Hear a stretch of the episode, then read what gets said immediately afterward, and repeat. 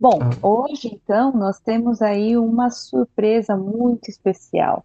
Já que nós estamos falando de grego, né?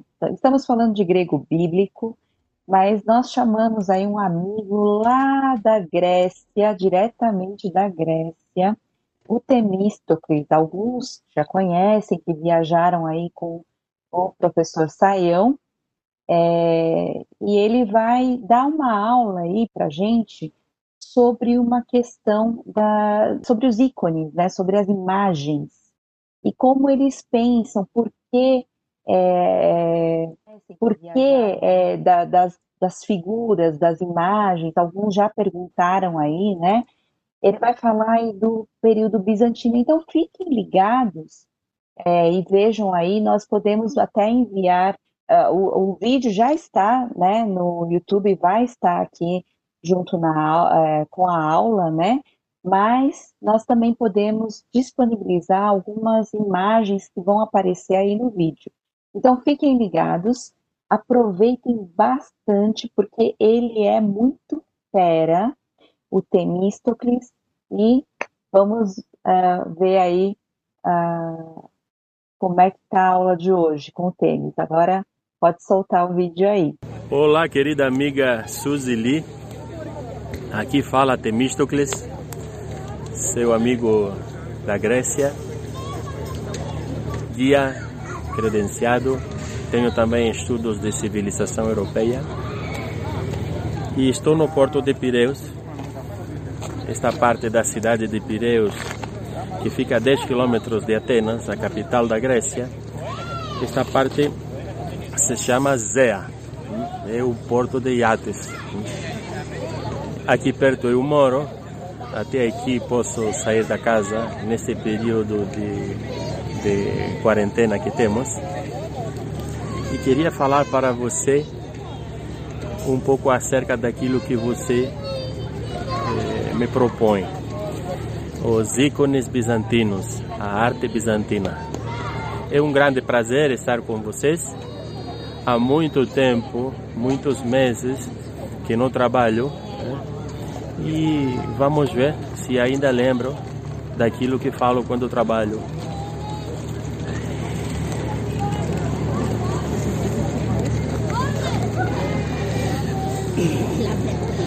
Começamos falando de quem era, quem éramos bizantinos.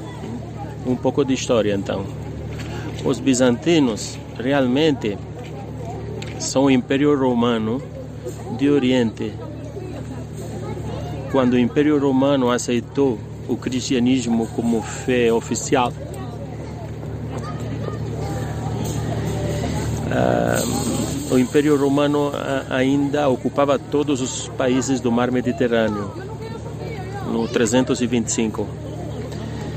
Mas depois, já no 395, o Império Romano foi dividido por um imperador chamado Teodósio entre seus dois filhos, Honório e Arcádio. A parte oriental do Império Romano falava muito mais grego do que latim. A parte ocidental do Império Romano falava muito mais latim do que grego. Então, desse Império Romano Oriental, com capital em Constantinópolis, Constantinopla, desse império falamos quando falamos do Império Bizantino.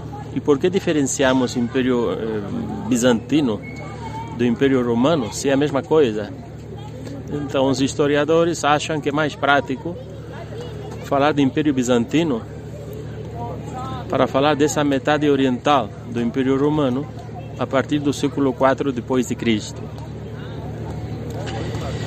Esse império sofreu as invasões que o Império Romano Ocidental sofreu também, as invasões bárbaras, no século 3, 4, 5, 6.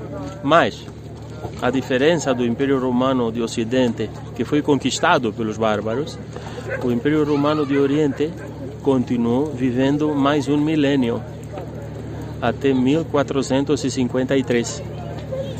Aí um povo que veio do leste, e não do norte, é, um povo que veio do leste, os turcos, conquistaram Constantinopla. Era 29 de maio de 1453, era terça-feira. E que temos a ver os gregos com esse Império Bizantino? O Império Bizantino autodenominava-se Império Romano. Resposta: Esse Império Romano falava grego mais que latim. E a partir da época do imperador Justiniano, desculpem, a partir da época do imperador Heráclio, nos primeiros anos do século VII, a língua que predominou completamente era o grego. Esses romanos de língua grega eram cristãos. E desde que a igreja cristã separou-se em cristianismo católico no Ocidente e cristianismo ortodoxo no Oriente, esse cristianismo de língua grega passou a se chamar Igreja Ortodoxa Grega. Esse império, Império Bizantino, são os nossos antepassados. Aqui na Grécia ainda falamos a língua que os bizantinos falavam, o grego, e ainda somos cristãos, na sua versão ortodoxa. Quando os turcos conquistaram Grécia, ficaram governando aqui por 400 anos, o povo grego eh, manteve sua língua, sua fé, manteve sua identidade e em 1821 o povo grego fez uma guerra de independência. O resultado dessa guerra de independência é um novo país chamado Nova Grécia, onde nós moramos. Então, dos bizantinos somos herdeiros em língua, em fé, em arte. Mas atenção, falando de fé e de arte, há outros herdeiros que não falam grego, mas são cristãos ortodoxos, como nós. Eh, vários povos balcânicos e também mais ao norte os eslavos do, do Oriente, especialmente os, os russos. Ora, depois de fazer essa definição do Império Bizantino, vamos falar que os bizantinos, como romanos que eram, herdaram as formas arquitetônicas romanas. Fizeram, eh, desde que a igreja foi reconhecida como é, válida, oficial e depois única. Os bizantinos usaram as formas arquitetônicas que Roma já usava, por exemplo, a basílica, por exemplo, é, um edifício circular que como teto usava cúpula, como por exemplo os octágonos. Logo também começaram a fazer outro tipo de templos que combinava uma basílica e a cúpula. E aí fazem uma basílica com cúpula, como por exemplo a famosa igreja bizantina da Sagrada Sabedoria, também conhecida como Santa Sabedoria, Santa Sofia. Sabemos que Agia, na língua grega, significa santa, sagrada, e Sofia, em grego, significa sabedoria. Essa famosa igreja está localizada na nossa antiga capital, Constantinopla, que já não é nossa, agora se chama Istambul e pertence à Turquia, pertenceu ao Império Otomano, desde que os otomanos conquistaram o Império Cristão, o Império Bizantino. Essa é uma das igrejas bizantinas, mas há muitas.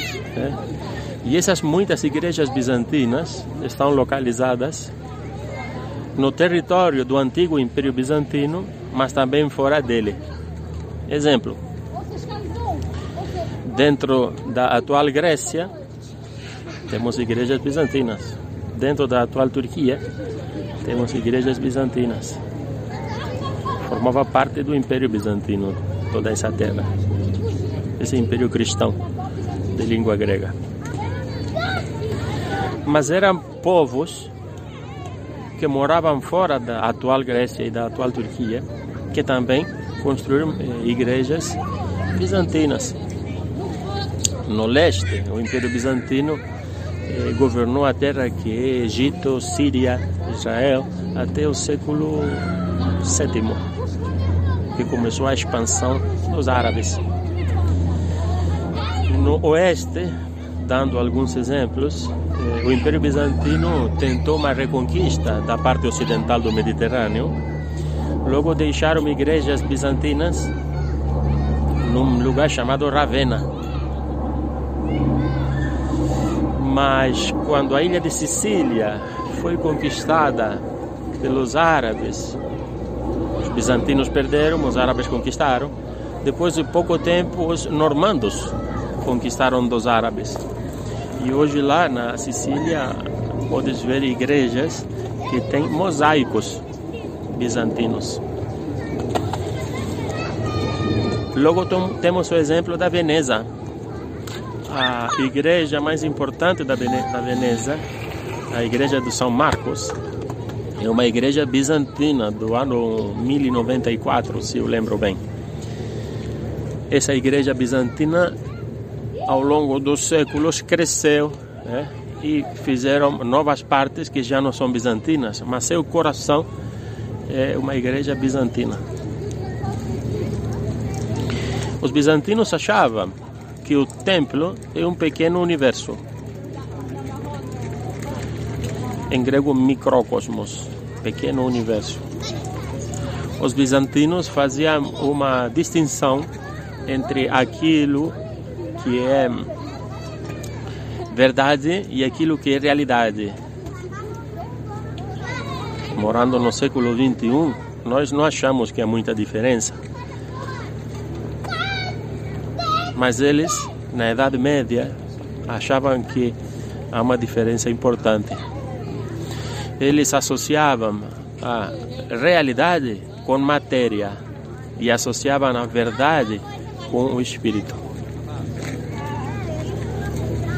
E quando eles faziam templos, hum, eles diferenciavam entre mundo material e mundo espiritual e decoravam suas igrejas na parte mais alta com o mundo espiritual.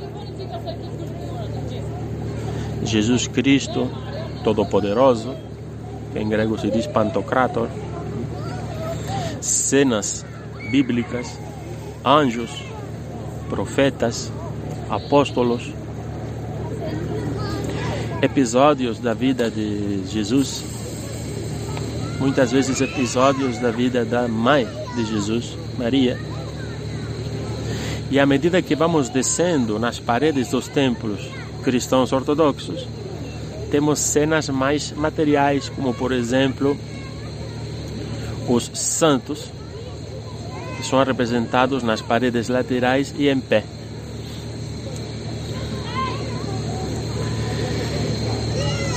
Imagem. Na língua grega, imagem se diz icon, né, traduzido ao português por ícone. Os ícones, normalmente, eram feitos em madeira. Além desses quadros de madeira que chamamos ícones, também tinham cenas pintando as paredes de pedra. Essas imagens, esses ícones, pronto, começaram a ser usados para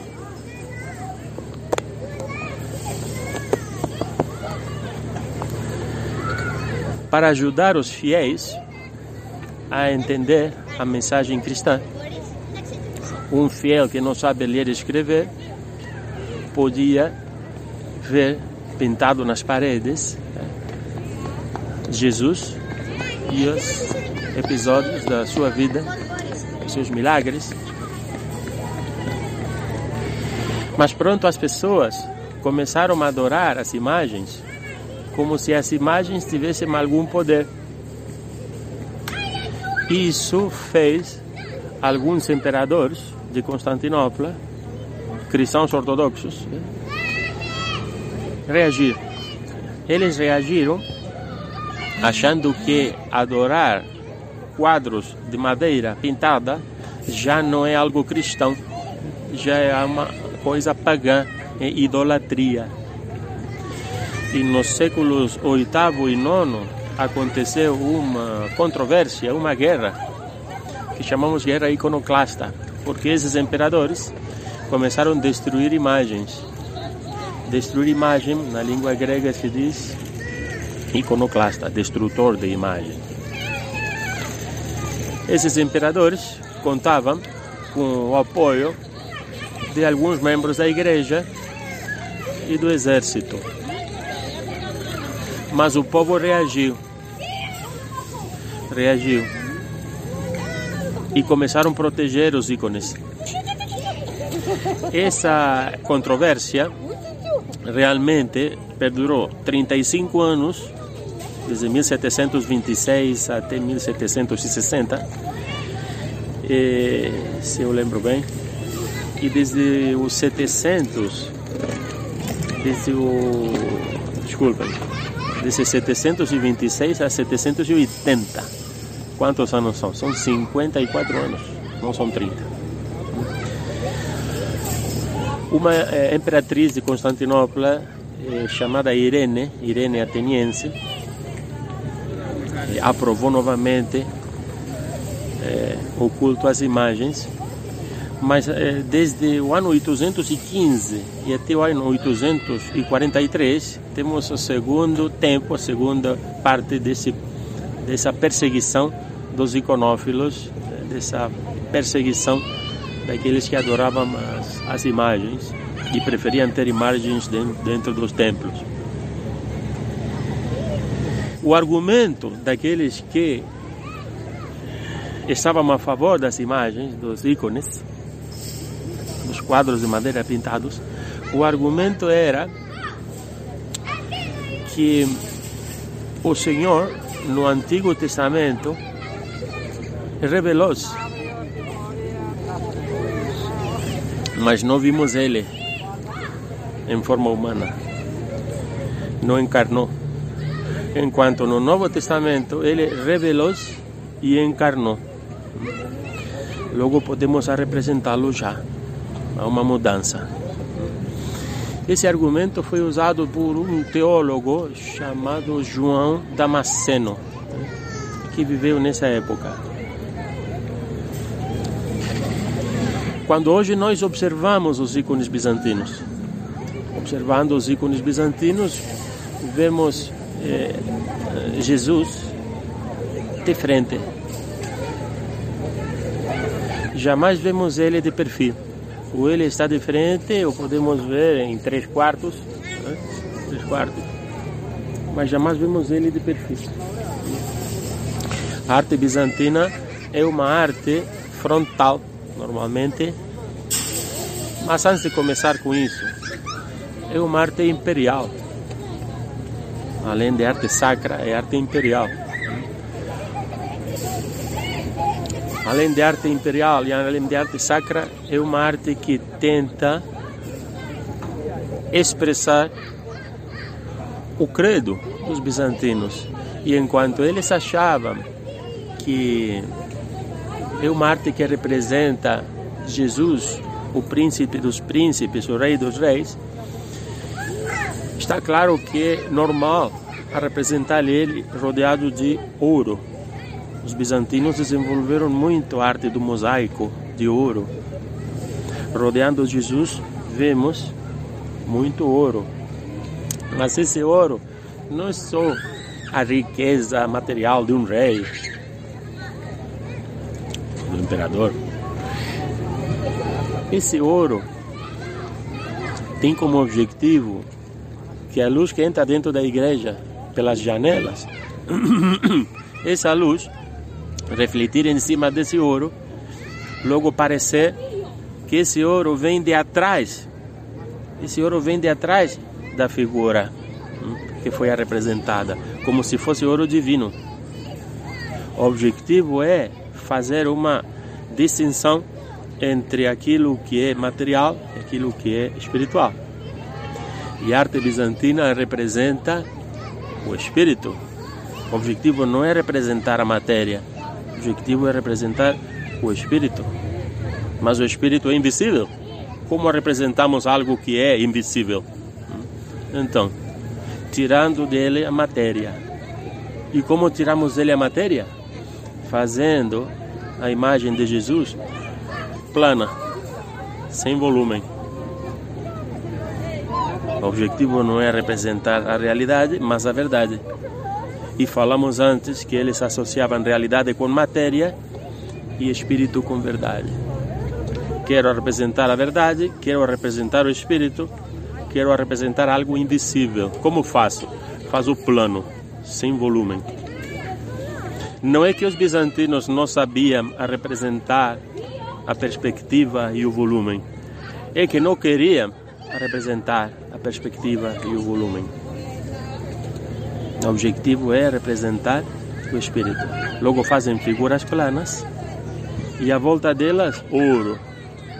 Por que ouro? Para refletir a luz e para parecer que é luz divina que está atrás dele. De Jesus, ou pode ser também dos apóstolos, da mãe de Jesus, Maria, dos profetas do Antigo Testamento, etc. Agora, aqui temos uma dica para entender a arte bizantina. Não é um desenho feito eh, por uma criança que não sabe representar perspectiva ou claro-escuro, não quer representar tudo isso. Agora, por que as auréolas à volta da cabeça, as auréolas circulares, são sempre frontais? Se Jesus está de frente ou se está em três quartos, a auréola atrás dele não vai virando junto com ele. Por que não vira junto com ele? Porque não é material. A auréola é luz. Então não é um DVD colado na cabeça. Não vira junto com a cabeça. Hum? Mais uma forma de entender a arte bizantina. Agora, seria interessante falar de alguns exemplos é, de ícones bizantinos. E isso é, é que vamos falar a seguir, depois. Antes, queria vocês ver aqui que no lugar onde estou, embora é a quarentena, há muita criança com os pais brincando. E lá no fundo, acho que dá para ver, temos a igreja ortodoxa atrás dessa árvore grande. Essa igreja é do século XX, de 1928, dedicada a Santa Catarina. Um abraço e até já. Bom, nós terminamos então essa parte, né? Do, é, vamos disponibilizar é, no site né, da, do, no YouTube da IBNU, é, mas basicamente eu acho que é muito importante a gente tocar aqui nessa questão. É, ele fala assim da questão da arte e o que eu mais fiquei impressionada quando eu fui visitar a Grécia e ele explicou essa questão, achei interessante.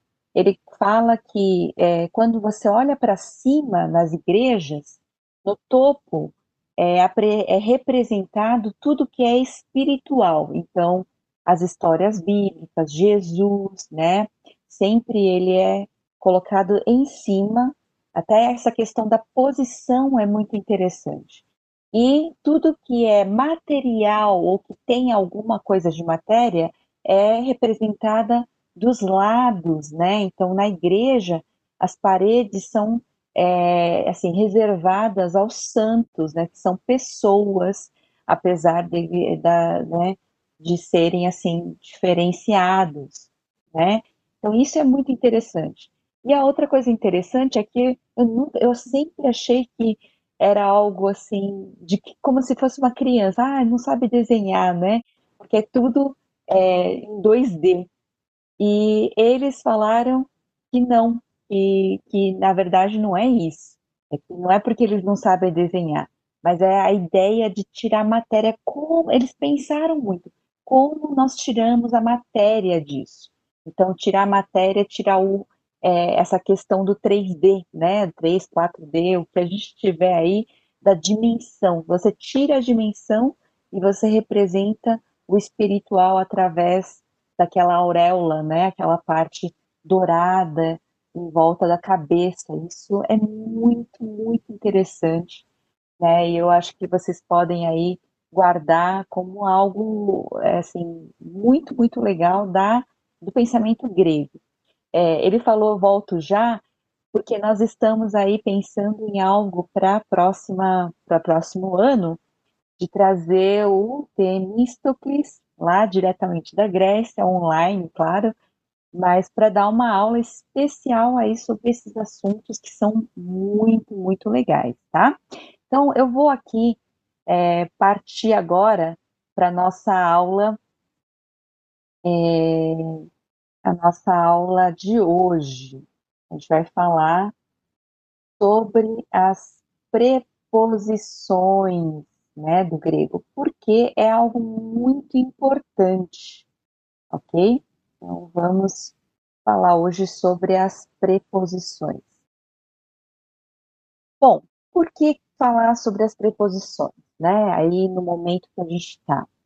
É, a gente vai, claro, é, abordar um pouquinho mais dos verbos, não vai dar tempo da gente abordar de uma maneira completa, exaustiva, né? Mesmo porque o tempo não nos, nos permite, mas a gente vai, claro, voltar a essa questão falando, dando mais exemplos e tudo. A preposição no grego, ela, é, ela aparece muito e ela faz muito sentido porque ela expressa essa questão da função da, das pa palavras dentro da frase. Então, para a gente, ela auxilia é, a, o reconhecimento, muitas vezes, de qual é o caso. Às vezes a gente pode ficar em dúvida uh, em relação a, ao que significa, como é que, da palavra em si, e a preposição ajuda muito nesse sentido. Então, ela tem uma função importante dentro da frase. Então, é, é, claro que é o caso que determina o significado de uma preposição, porque ela pode significar várias coisas, ela pode acompanhar vários casos, tá? Então, dependendo do caso, a proposição pode ter um significado diferente também, né? As preposições, elas são invariáveis, você não vai ver mudança de preposição, mas é, ela pode ter aí uma diferença de, por exemplo, perde a última vogal, então ela aparece aí com uma apóstrofe quando uma palavra se inicia por vogal, tá? Outra coisa que pode acontecer é sofrer uma alteração por causa de eufonia, de uma forma de, de, assim, uma fonética melhor, né? Então, ela pode aparecer aí com uma supressão, aí, ou uma mudança, o pi pode virar um fi, né? Um tá, um, esse som de T pode virar um T, que é o teta, tá bom? Então, isso pode acontecer. Entender aqui, olha que interessante essa, essa figura, né? Então, essas são algumas preposições. Tem o pros, tá? En, que é dentro, tá? Ou em, apó, tá? Eis e ek. Aqui, pela figura, dá para entender um pouquinho o que, que significa. O pró seria, assim, aquele que vai em direção a, para, tá? Tem várias formas aí, falar, ah, mas pode ser prós, diante de, antes de, né, antes de chegar num lugar, tá ok? O eis é quando a gente vai para dentro de, tá? Então, para algum lugar, mas para dentro, a ideia é de você entrar, tá ok? Não é só um direcionamento, mas é para entrar. O en é dentro, é aquele que está dentro mas aquele que está junto lá dentro, tá ok? O ek pode ser aquele que sai de, então a partir de, então desde, né? No português a gente tem algumas formas aí de falar isso. E a pó é também é, de, a partir de um ponto, mas aí em, em diante, né? Algo que sai dali em diante. Então vamos entender um pouquinho. Olha que interessante. Eis para, olha só, mas é um para na ideia de que ele está entrando, então para dentro de, tá ok? Ek, né, é de dentro, então ele está saindo, na verdade a ideia é de quem está saindo, é de dentro de, mas é de quem está dentro para fora, tá? A ideia é de dentro para fora. O ex é de fora para dentro, tá? Então, de dentro de, a partir de. Tá? En, como a gente falou, pode ser em, dentro de, no meio de. Então, quando a gente fala que está entre, no meio de, né? É essa ideia aqui, que a gente pode colocar na casinha, dentro da casinha. O prós. Prós é, já é uma direção, é algo mais direcionado, é para, em direção a, então mostra mais uma direção do que essa ideia do dentro, né, do ex. Apó é a partir de, então desde, de, da parte de. Então a gente às vezes fala apó, da parte de, né, de alguém ou de alguma coisa, tá ok? Então, é da onde vem essa ideia. Olha só, então a gente pode falar aí do eis. Olha quantas vezes ele aparece no Novo Testamento. 1768 vezes, é muito, né? Então, ele é muito usado, olha só aqui, eu coloquei aqui para vocês, para vocês saberem que ele é muito usado com um acusativo, tá? O acusativo, ele não tem, lembram-se, o acusativo é objeto direto. Então, o objeto direto, ele não vem é, no, no, próprio, é, na própria forma do, do, do caso mesmo, ele não vem com nem preposição nem nada. Então, a gente coloca uma preposição para que a gente consiga falar alguma coisa para quem não tem, tá? Seria um objeto direto, mas a gente pode usar, por exemplo, o weights junto, e aí a gente pode ter alguma coisa com esse sentido para aí alguém, né? Para dentro. Então, em, até. Então, a gente tem esse negócio de direcionamento, mas para dentro. Em, eu estou indo em direção a algum lugar mais para dentro. Então, eu vou até ali, pode ser também. Então, em, olha só, when, ele tem 2000, ela aparece 2.757 vezes, é muita, né? Ele tem muitas vezes essa questão do, do locativo, onde, né? Então, a gente fazia, faria a pergunta, onde? Então, pode significar em, né? Que a gente usa muito, na, no, nas, nos, né? Junto com o artigo. Então, dentro de, tá? No meio de, tá ok? Entre mas também pode ser, às vezes, com e por. A gente vai, às vezes, encontrar isso dentro do Novo Testamento, tá? Ek, ou ex, tá? Dependendo da, do que vem depois, ele pode ser transformado em ex, tá? Então, isso aqui aparece 916 vezes, ele é um ablativo, no caso a gente usa aí um dativo, tá? Então, de, desculpe, genitivo de ou de dentro de, tá? Então, a partir de, tá ok? Tudo isso pode ser usado. Eu coloquei aqui em grupinhos para ser melhor entendido. Então, é aquele ex que entra, en que está dentro e ex ou ek que sai, tá? A partir de, isso é para vocês entenderem aí as formas. Pros, tá? Pros é aquele que tinha a direção. Então, ele pode ser um genitivo, para, mas para nesse sentido de direcionamento. Um locativo, né, aquilo que é, na verdade, é um dativo, tá? É de perto de ou junto a, pode ser também. O prós pode ser, significar isso, tá? Ou junto com o acusativo, ele é usado para, em direção a, com também, como a gente falou. Apó, tá? É aquele que sai, tá? Então, é desde, desde ou a parte, a, da parte de, ok? E tem esses dois epi, hipó. Epi é o sobre. Então, quando você coloca algo em cima, sobre, tá? Então, em, em cima de, em, nesse sentido que está em cima. ok? É, é que no português nós usamos em para muitas coisas. Então, é em, em cima de, acima de, ou no tempo de ou durante, também pode ser, epi, tá ok? Uh, agora, hipó é por meio, por meio de, tá? Quando é usado com genitivo. Mas é a ideia do embaixo, sob. Então, quando nós estamos sob a, o cuidado de Deus, por exemplo, debaixo de, abaixo de. Então, isso é hipó.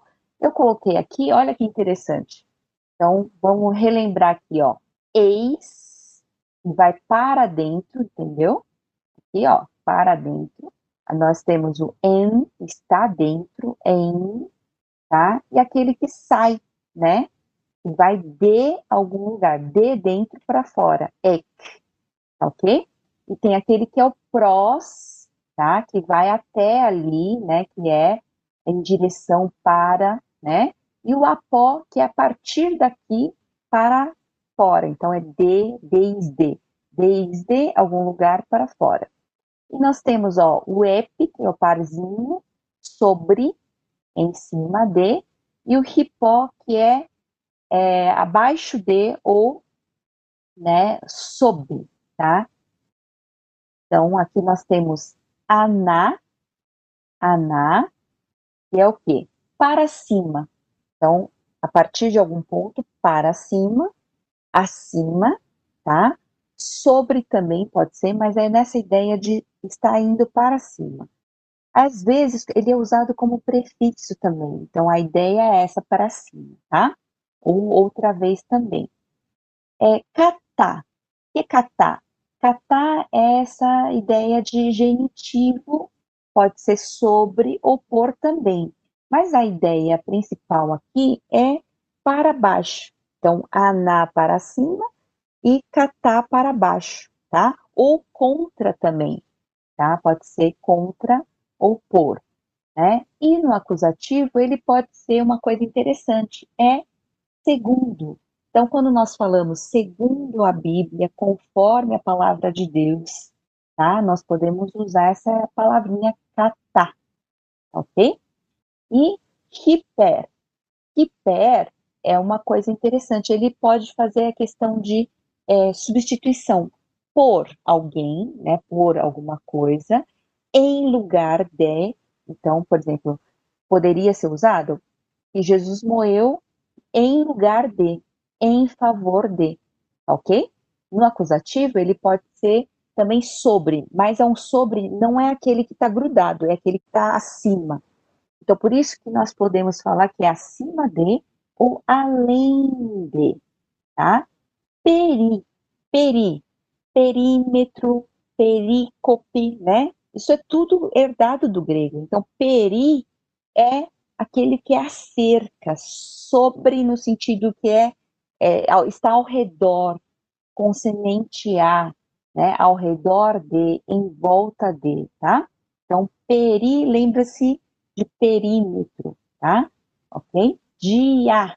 Dia é aquele que atravessa, através de, ok? Por meio de. Através de, no português dá para entender que através de é a mesma coisa que por meio de, tá? Então, por. Então, quando Jesus morre, morre por. É, aliás, quando Jesus morre, nós recebemos a salvação através de, através de a, por meio de, tá? Por causa de. Então, ele pode ser uma causa. Muito interessante, né? Olhem só que interessante aqui, ó. Então, en, ali no meio, dia é isso aqui, ó. Dia é o que atravessa. É, é, pode ser por meio de, né? Do jeito que a gente falou. Peri, olha o peri. Peri aqui, nós entendemos aqui em volta de, acerca de, ao redor de, tá? É o peri. Olha o aná. Aná para cima, ok? Catá para baixo, ok? Pra, só para ficar mais fácil de lembrar.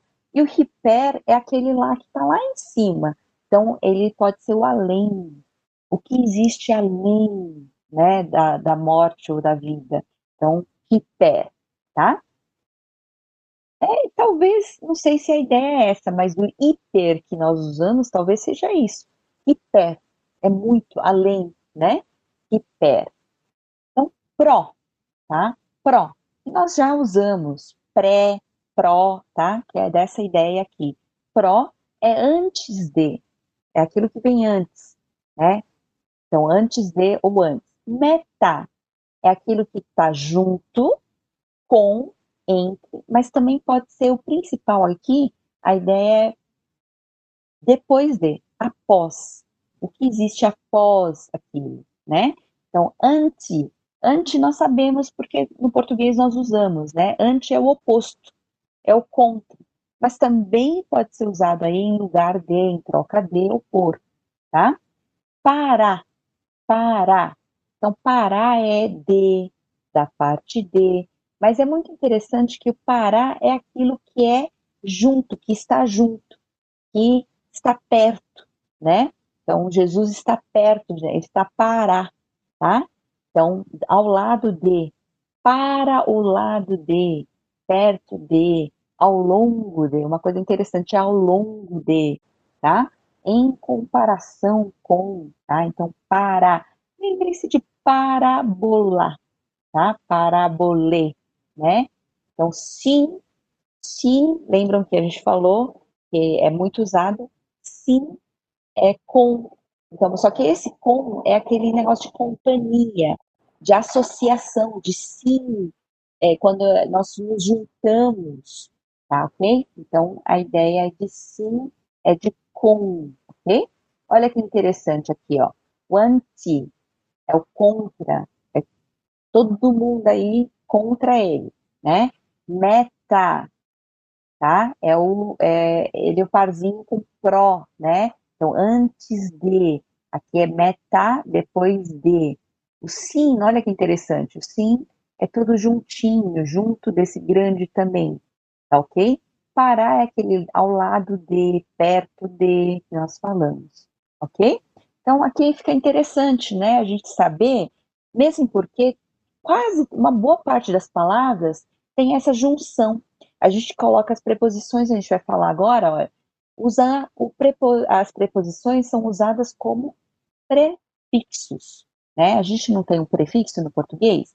Quando a gente tem, por exemplo, é, é lógico e lógico. O i nós usamos como se fosse um não, né? Assim como o a tá ok? Nós usamos como se fosse um prefixo de não, né?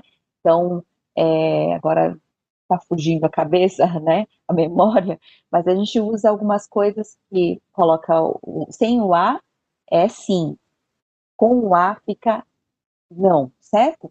Então, é isso que acontece aqui com as preposições. Nós colocamos na frente e é, pré-ciência, então, ciência de conhecimento.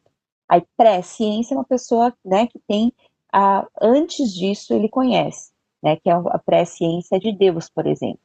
Então, é isso que nós vamos usar aqui.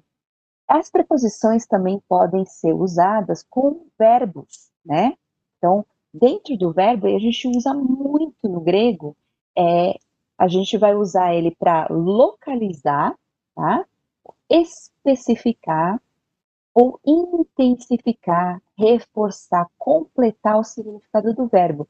Então, o verbo existe aí um, uma, um, uma forma padrão e dependendo do que a gente coloca na frente, ele vai mudar o significado dele, dependendo desse prefixo que é a preposição, ok?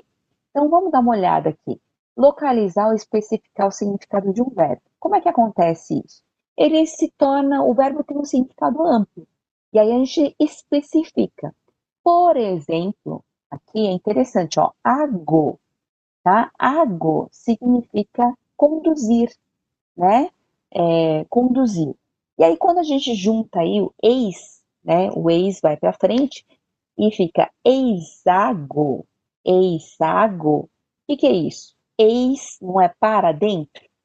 Então, se eu conduzo para dentro, eu introduzo alguma coisa, tá? Eu introduzo, é introduzir é, a questão, né? Então, eisago, olha que interessante.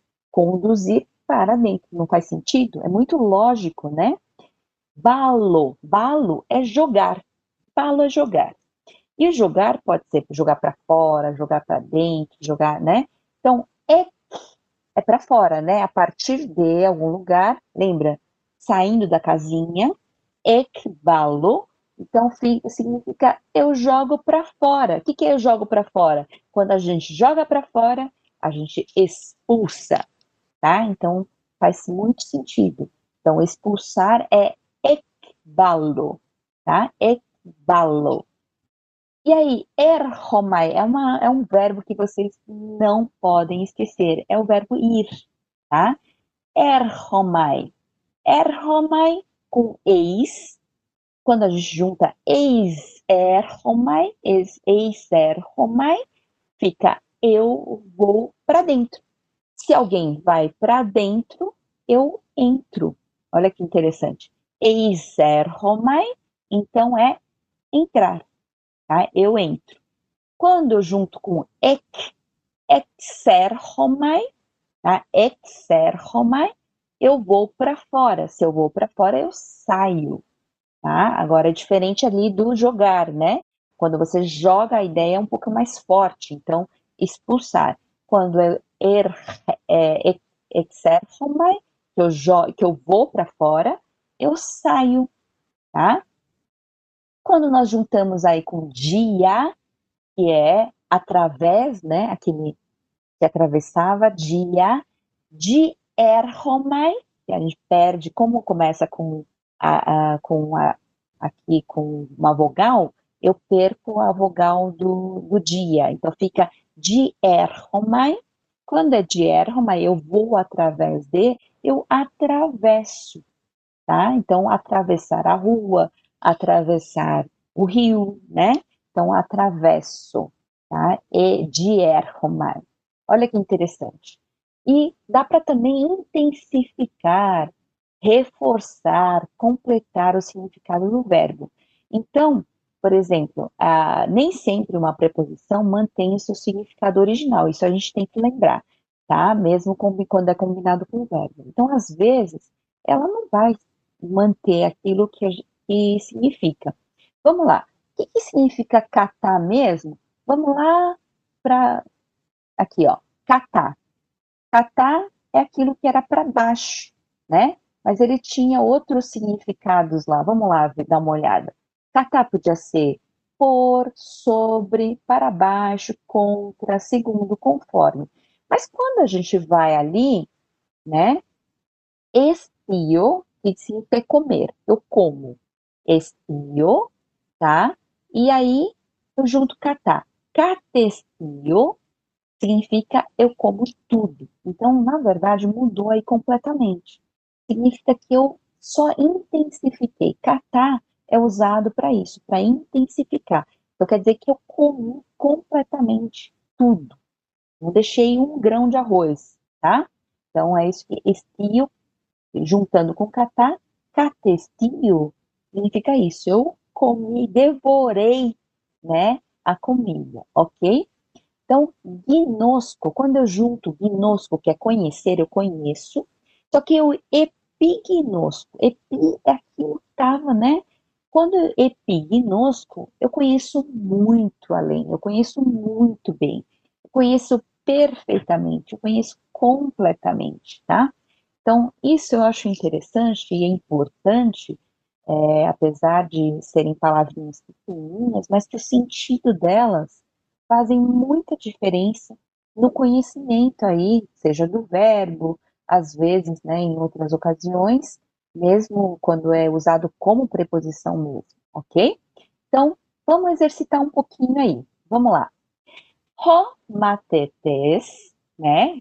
A gente lembra disso, que é o, o discípulo, matetes, tá? Leguei, lembra? Leguei, fala, tá? Parábolas, parábolas, fácil, muito fácil, parábolas, ele tá aqui no acusativo. E aí, perites de caiocines. De caiocines é aí um é, justiça, né? Seria. Só que aqui está numa, é, num acusativo, né?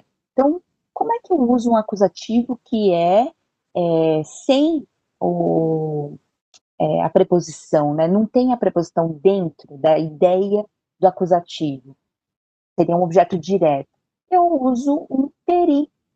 Quando eu uso peri, eu já fico com, ó, o discípulo fala parábolas, ou histórias, ou enfim, é, acerca da. Então, sobre a, tá? Eu preferi usar acerca da para dar essa ideia do peri, né? É, e para poder ter essa questão da justiça, tá? Para lembrar do português, ok? Então, o discípulo fala histórias, parábolas, tá? É, peri acerca da aí justiça, tá? Ok? Então, vamos lá. Diatongrafon. Então, tongrafon, isso aqui é um genitivo. Genitivo estranho. Então, a gente precisaria aqui vamos entender primeiro. Ton, macheton, tá? Gnoscomen, então, aqui seria mais ou menos a ideia de dia através de, né? O que? Grafon, é, através dos escritos dos, né, é, dos discípulos, né? Então, nós conhecemos ton nomon, a lei. Então, através dos escritos dos discípulos, aqui mais uma vez, aqui é um genitivo, e aí, usando o através dos, fica aqui, através dos escritos dos discípulos, conhecemos a lei. Vamos lá um pouquinho mais. Agora, tem três aí preposições numa, num versículo. Olha que interessante. Ek. Ek era aquele que saía de, né? Então, tes sinagogues, então, imagina, tes sinagogues, já dá para saber, ó, a, a, a direção. Eu estou saindo, né, desde a sinagoga, né? Então, excel fontes, tá? Elson. Então, estava saindo da sinagoga, tá? Elson foram, aí eis, eis é para, né? Lembram-se? Quando para. Onde, para onde que eles foram? Ten oitian para casa de quem? Ó, Simono, Simonos, Kai, Andreu. É fácil, né? Simão e André, tá? Meta, meta podia ser com, né? Junto a com, com quem? Jacobu e Ioanu. Olha que interessante. Quem é Jacobu? Jacobu é um diferente aí é, do que a gente conhece, que é o Tiago, tá? Então, Tiago e Ioanu, que é o João, tá? Então, é assim que aparece. Então, seria, olha só, saindo, então, saindo aqui o verbo, da sinagoga, foram para a casa de Simão e André com Tiago e João, tá? Então, esse é um versículo aí bíblico. Se himim dokei peri tu Cristo. Ti é um, uma partícula aí de pergunta, né, de interrogação. Então, quem, né, olha lá, o que, o quem vocês pensam, né, aqui dokei é de pensar, peri, a respeito de, a, acerca de, sobre, né, tu Cristo, do Cristo. Então, o que vocês pensam a respeito do Cristo? Tá? Tinos huios estim. Então, de quem ele é filho? Aí, olha que eles dizem. Lego sim, lembram-se de, de falar, né? Então, lego sim, autor disseram, eles disseram a ele, tá? Tu, David, de Davi. Lembram-se? Tu é genitivo, tu, Davi, de Davi. Tá? Olha que interessante. Aqui, ó, do Cristo, nós já aprendemos, tá ok? Aqui, a única coisa que nós não aprendemos é o do que, tá? Esse sim, nós já falamos, né, que é o verbo ser. Então, e aqui é o lego sim de falar. Tá? O que vocês pensam a respeito de Cristo? De quem ele é filho? Disseram a ele de Davi. Vamos dar mais uma olhada? Um pouquinho mais aqui. Vamos lá. Kai rote egeneto re hora. Olha que interessante. O que, que é isso? E quando chegou a hora, hora é hora, muito fácil. Hora é hora, anepesen, é como se fosse tentar se colocar ali à mesa, né? É, Kai Roy, quem se colocou, a gente não sabe quem é ainda, mas a, isso aqui já estava falando, é um versículo bíblico, então já estava falando de Jesus, por isso a gente sabe que é Jesus aqui. Kai Roy Dodeca Apostoloi. Olha que interessante. E os Dodeca. Do, dois deca é de dez. Então, dois, dez, doze. Apostoloi. Ju, então, o e os apóstolos, doze apóstolos, ensina junto com ele. Então, junto com ele, tá? Com ele. Cai ei, pena, e pena é falar, né? E falou, e disse, tá? Pros autos. Então, e disse, aqui no caso está escrito prós diante deles, eu só usei aqui o diante só para poder entender que é o prós, mas é para eles, tá? A ideia aqui é para eles. E quando chegou a hora, pôs-se à mesa e, né, os doze apóstolos com ele, e disse diante dele, tá? Então, aqui dá para entender aqui o que, que aconteceu é, em alguns, é, algumas passagens que nós conhecemos. E aí, telos, telos é fim, né? Euharistó. Então, Euharistó, poli. Então, muito obrigada né, a todos. Tá? Então, é isso aí. Deixa eu tentar sair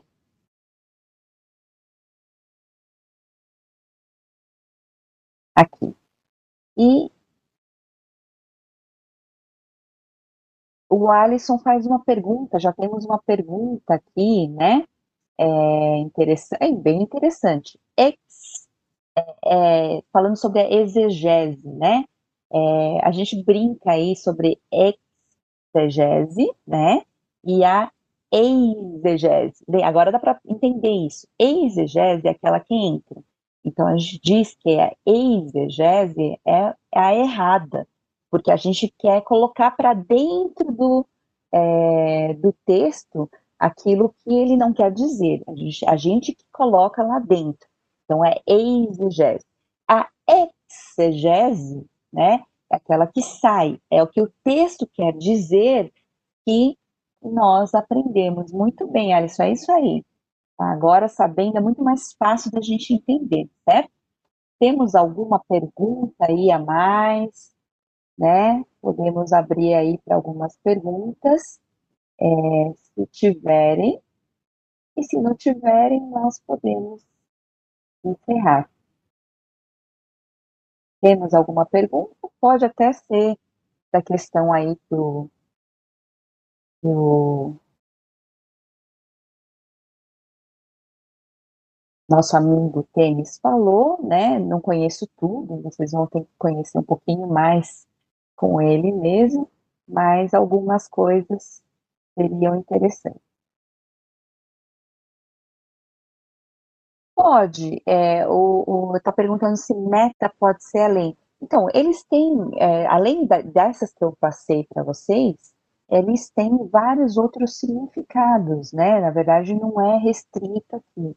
Dependendo do lugar onde ele aparecer, como ele aparecer, pode sim também ter, um, ter uma, uma tradução, né? Seria uma tradução, um entendimento diferente, sim, tá? Então, pode ser, porque ele, na verdade, como ele fala de depois de, após, então tem essa ideia do após, além, tá? Então pode ser nesse sentido. no português, nós usamos é, esse, essa ideia do além, né? Então, sim, metafísica, sim, além, além disso. Mas também essa, esse metafísica, é, eu fico pensando aí se não é algo que é, é, dentro da própria física, né? Então, pode sim.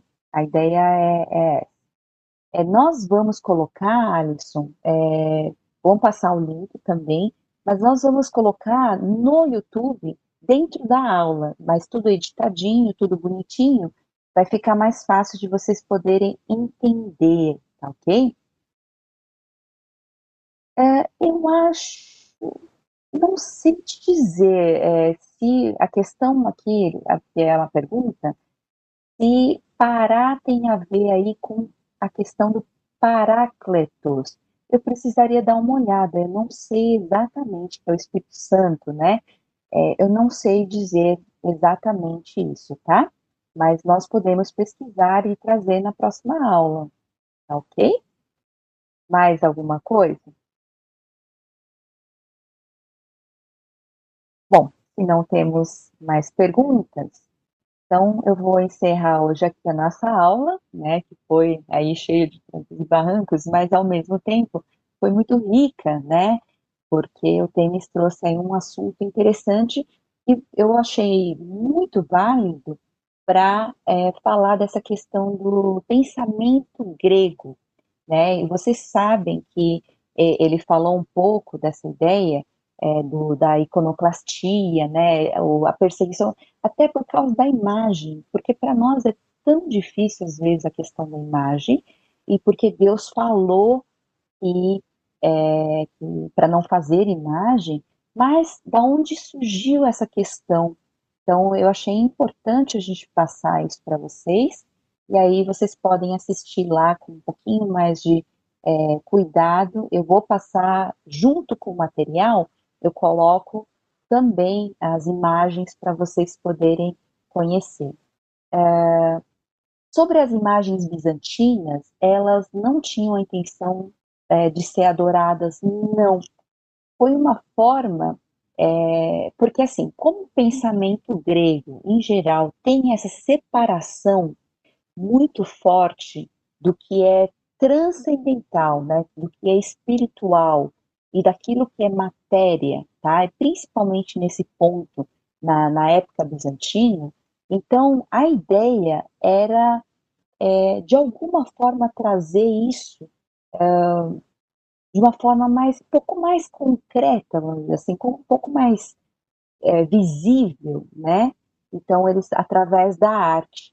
E aí eles fizeram todo esse pensamento, né? Desenvolveram todo o pensamento da auréola, né? A auréola, vocês, fala, é, vocês viram que ele falou que ele fica, em, uh, assim, redondo ao redor da cabeça, mas ele não se mexe. Ele fala uma expressão muito engraçada que eu achei. Não é uma, um DVD, né? Tipo um DVD na cabeça da pessoa. Ele não se mexe. Então a pessoa pode ter mudar aqui a posição, que não, nunca era de perfil, mas sempre três quartos ou é, de frente, mas a auréola nunca muda. Né? É um pouco didático, sim. É uma forma de trazer isso assim de uma maneira mais visível, porque para eles o visível é muito importante, né? Para o grego a teoria vem de ver, então tudo que é visível é muito importante. Então é, tem essa questão também, tá? É, ele falou muito da luminosidade, sim, do ouro nas pinturas, que é uma coisa muito interessante. É, esse ouro também, a ideia do ouro é essa, é que é, é, é uma representação daquilo que é luz, né? Então, como é que eu represento a luz? Tá? Então, isso é muito interessante. Ok? Então, muito obrigada né, a todos que estiveram conosco. É, acompanhem, claro, né, se inscrevam no nosso canal e olha, esse domingo teremos uma palavra aí do Senhor na nossa celebração, né, das 10 horas da manhã, impressionante. Se vocês quiserem conhecer também um pouquinho mais sobre esses assuntos, tem vários, uh, várias uh, mensagens ou palestras que o Saião fez, é, fazendo essa diferenciação do pensamento grego com o pensamento hebraico, né, da questão bíblica, do que quer dizer. Então, vão lá no nosso canal e dá uma olhada, dá uma pesquisada que vocês vão achar muita coisa interessante, ok? Então, muito obrigado, é, muito obrigada a todos, Deus abençoe, Eucharistópoli a todos, né? Então, boa noite.